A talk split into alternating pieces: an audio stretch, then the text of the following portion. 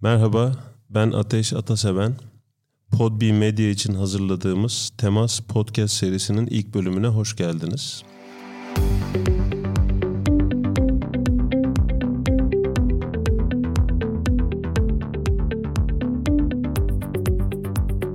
Aslında bu ilk bölümde neden böyle bir seriye başladık? Serinin adını neden temas koyduk?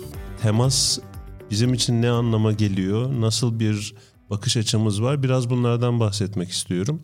İlerleyen bölümlerde az sonra konuşacağım ve sizlere aktarmaya çalışacağım bu temasın bizim için ne ifade ettiğine dayanarak farklı konuklarımla e, bu konu etrafında bazı sohbetler yapıyor olacağız bu seri boyunca. Temas aslında benim kavram olarak bundan yaklaşık 7 yıl önce tanıştığım bir kelime.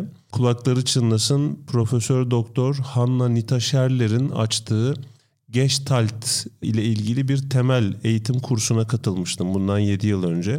2 yıl süren bu kurs içerisinde aslında Gestalt'in ne olduğunu, psikolojide Gestalt'in nasıl bir yer tuttuğunu öğrenme ve deneyimleme fırsatım oldu. Gestalt Almanca kökenli bir kelime. Birebir Türkçe bir karşılığı yok fakat bütün ya da bütünlük gibi bir anlama geldiğini söyleyebiliriz.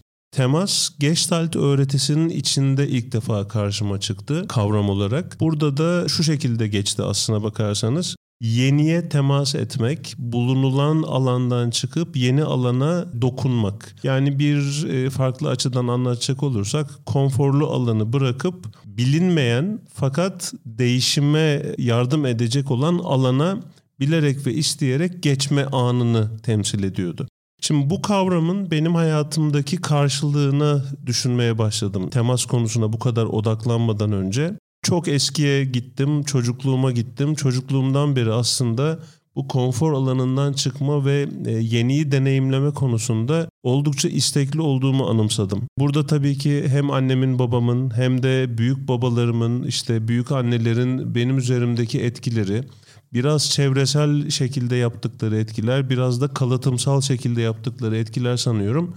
Bunda oldukça etkili oldu. Özellikle babamın babası olan dedemin dünyanın neredeyse bütün ülkelerini seyahat etme, bütün ülkelerini dolaşma konusundaki sevdası ve e, on, onlar tarafından onun gördüğü anılar, onun yaşadığı deneyimler tarafından bana çocukken aktarılanları hatırladığımda yeniye temas etme konusunun bizim ailemizde epey eski bir geçmiş olduğunu hatırlıyorum aslında. Bazı şeylerin genlerle geçtiğini, bazı şeylerin kalıtımsal olarak geçtiğini kabul etmek lazım yeniyi deneyimleme isteği de bana kalırsa burada genler açısından önemli bir konu. Ben büyüdükçe yeniyi deneyimleme konusunda neler yaptığımı düşündüm. Neler yaptığımı hatırlamaya çalıştım bir parça. Ben oldukça meraklı bir çocuktum aslında. Ee, burada yeniye temas etme konusunda merakın çok önemli olduğunu söyleyebilirim. İnsan aslında meraklı bir canlı fakat bazen kaygılarımız yeniye temas ederken bizi durduruyor. Yani meraktan daha baskın çıkıyor kaygılarımız yapıyoruz ve biz de bu yeniye bilerek ve isteyerek temas etmemek gibi bir davranış sergiliyoruz. Temas etmediğimizde, yeniyi test etmediğimizde aslında bir şeyleri kaçırma ihtimali var. Bir şeylerde geride kalma ihtimali var kendi kişisel gelişimimizi tamamlayamama ihtimali var. Benim baktığım yerden böyle en azından.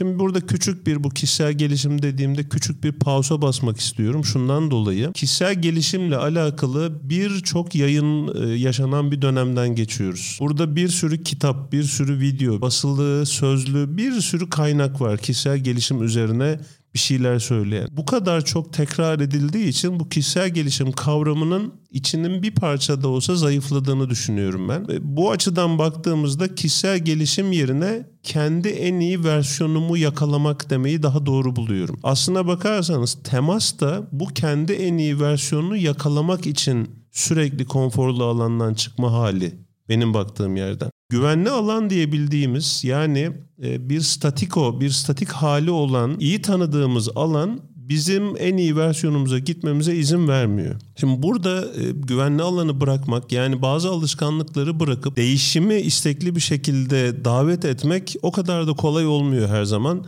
İnsanın bir takım şeyleri tasarlaması gerekiyor. Mesela ne yapılması lazım diye baktığımda Gene sevgili hocam Nita'nın kulakları çınlasın. Bulunduğun kap daha büyük bir değişime, daha büyük bir gelişime hizmet etmiyorsa bulunduğun kabın boyutlarını değiştirmen lazım şeklinde tanımlıyor. Yani yıllar evvel Einstein'ın da söylediği gibi bir sorunu bir şeyleri değiştirmeden sorunun kaynağını, sorunu yaratan parçaları ve konuya yaklaşım şeklini değiştirmeden alt edebilmek o kadar da mümkün değil. Yeniye temas ederken de eski alışkanlıkları geride bırakarak yeniye temas etmeye çalışmak lazım.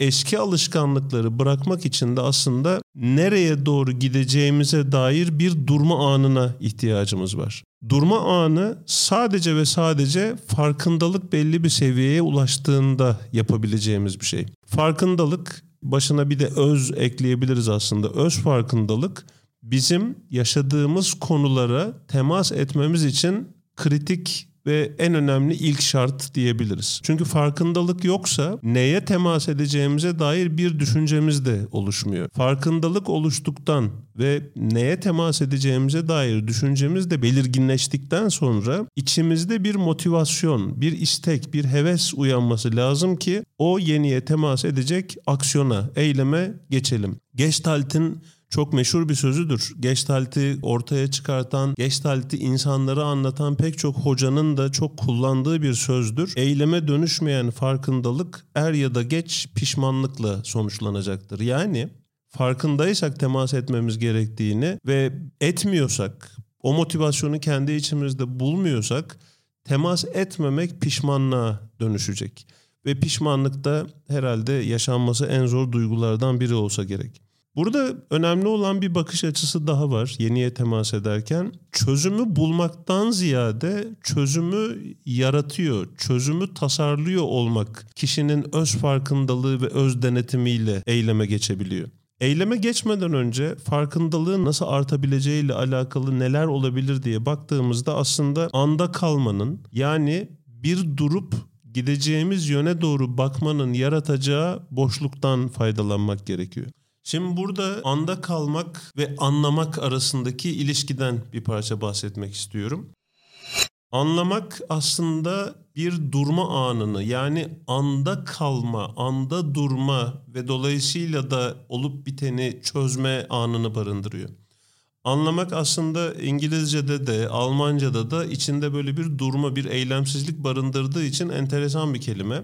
Mesela İngilizce'de understand, stand de benzer bir anlama geliyor. Almanca'da verstehen, stehen de benzer bir anlama geliyor. Anlayabilmek için bizim bir boşluğa, bir durma anına ihtiyacımız var. Farkındalığı arttırabilmek için bir durmak, durduktan sonra ne tarafa doğru gideceğimize bakmak, gideceğimiz o tarafa doğru nasıl gideceğimizle ilgili eylemleri tasarlamak, bu eylemler için içimizde istek uyandırmak ve ancak ondan sonra yeniye ilk defa temas etmek karşımıza çıkabiliyor. Dolayısıyla aslında yeniye temas etmek bir tasarım gerektiriyor. Bir düşünme şekli, bir sistem gerektiriyor. Benim temasa bakışımda en çok sırtımı dayadığım aslına bakarsanız insan becerisi konuşmak ya da diyaloglar diyebiliriz.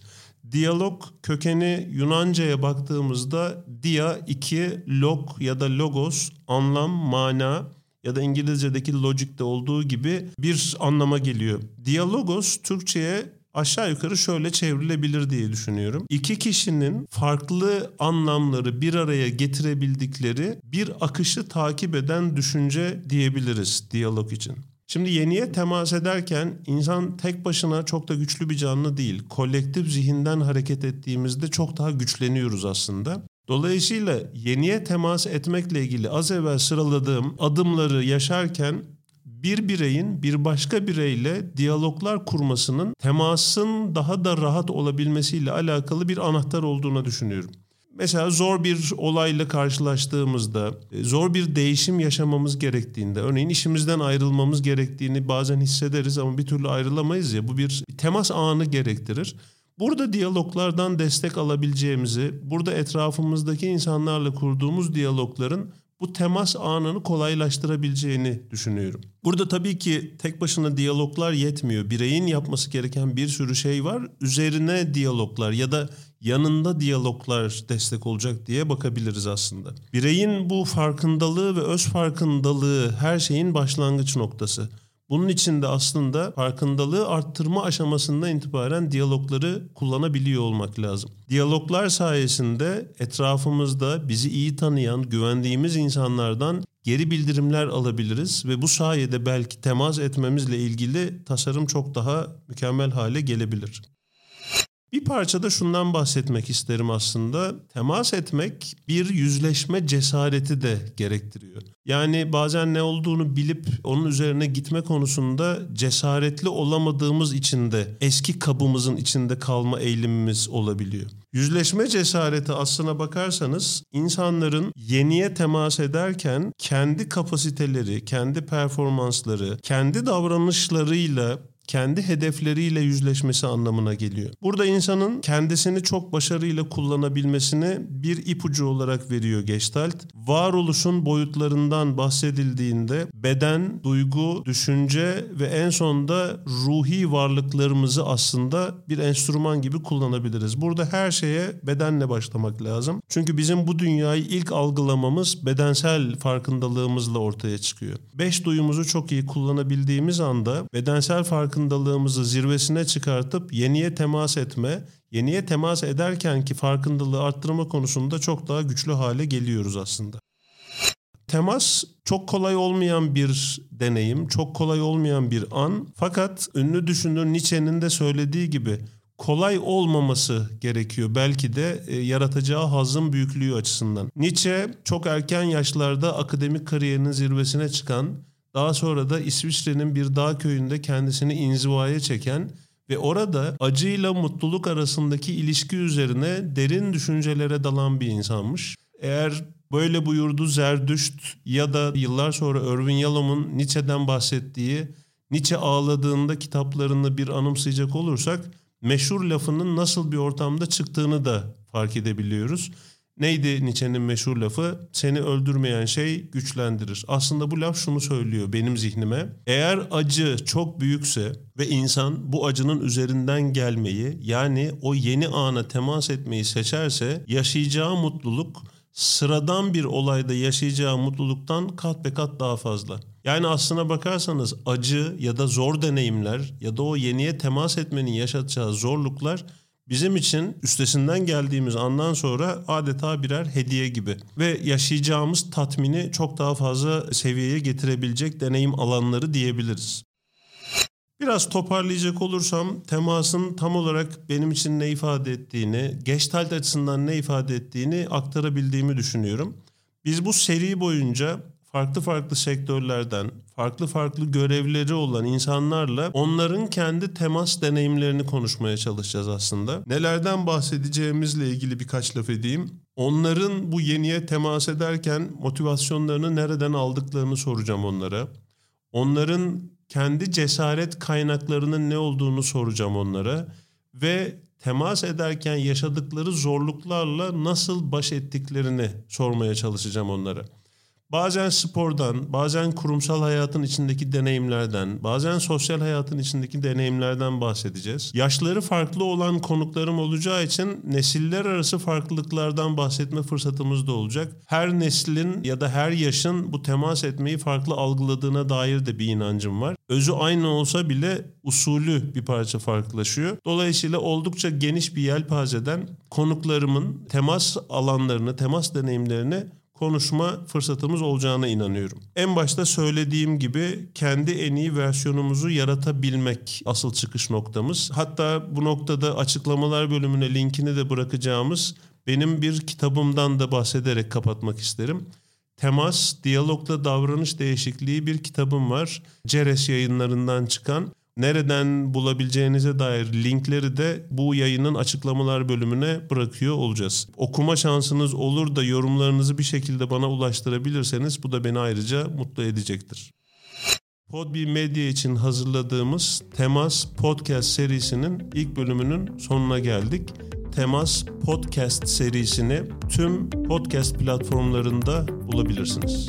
Diğer bölümlerde görüşmek üzere.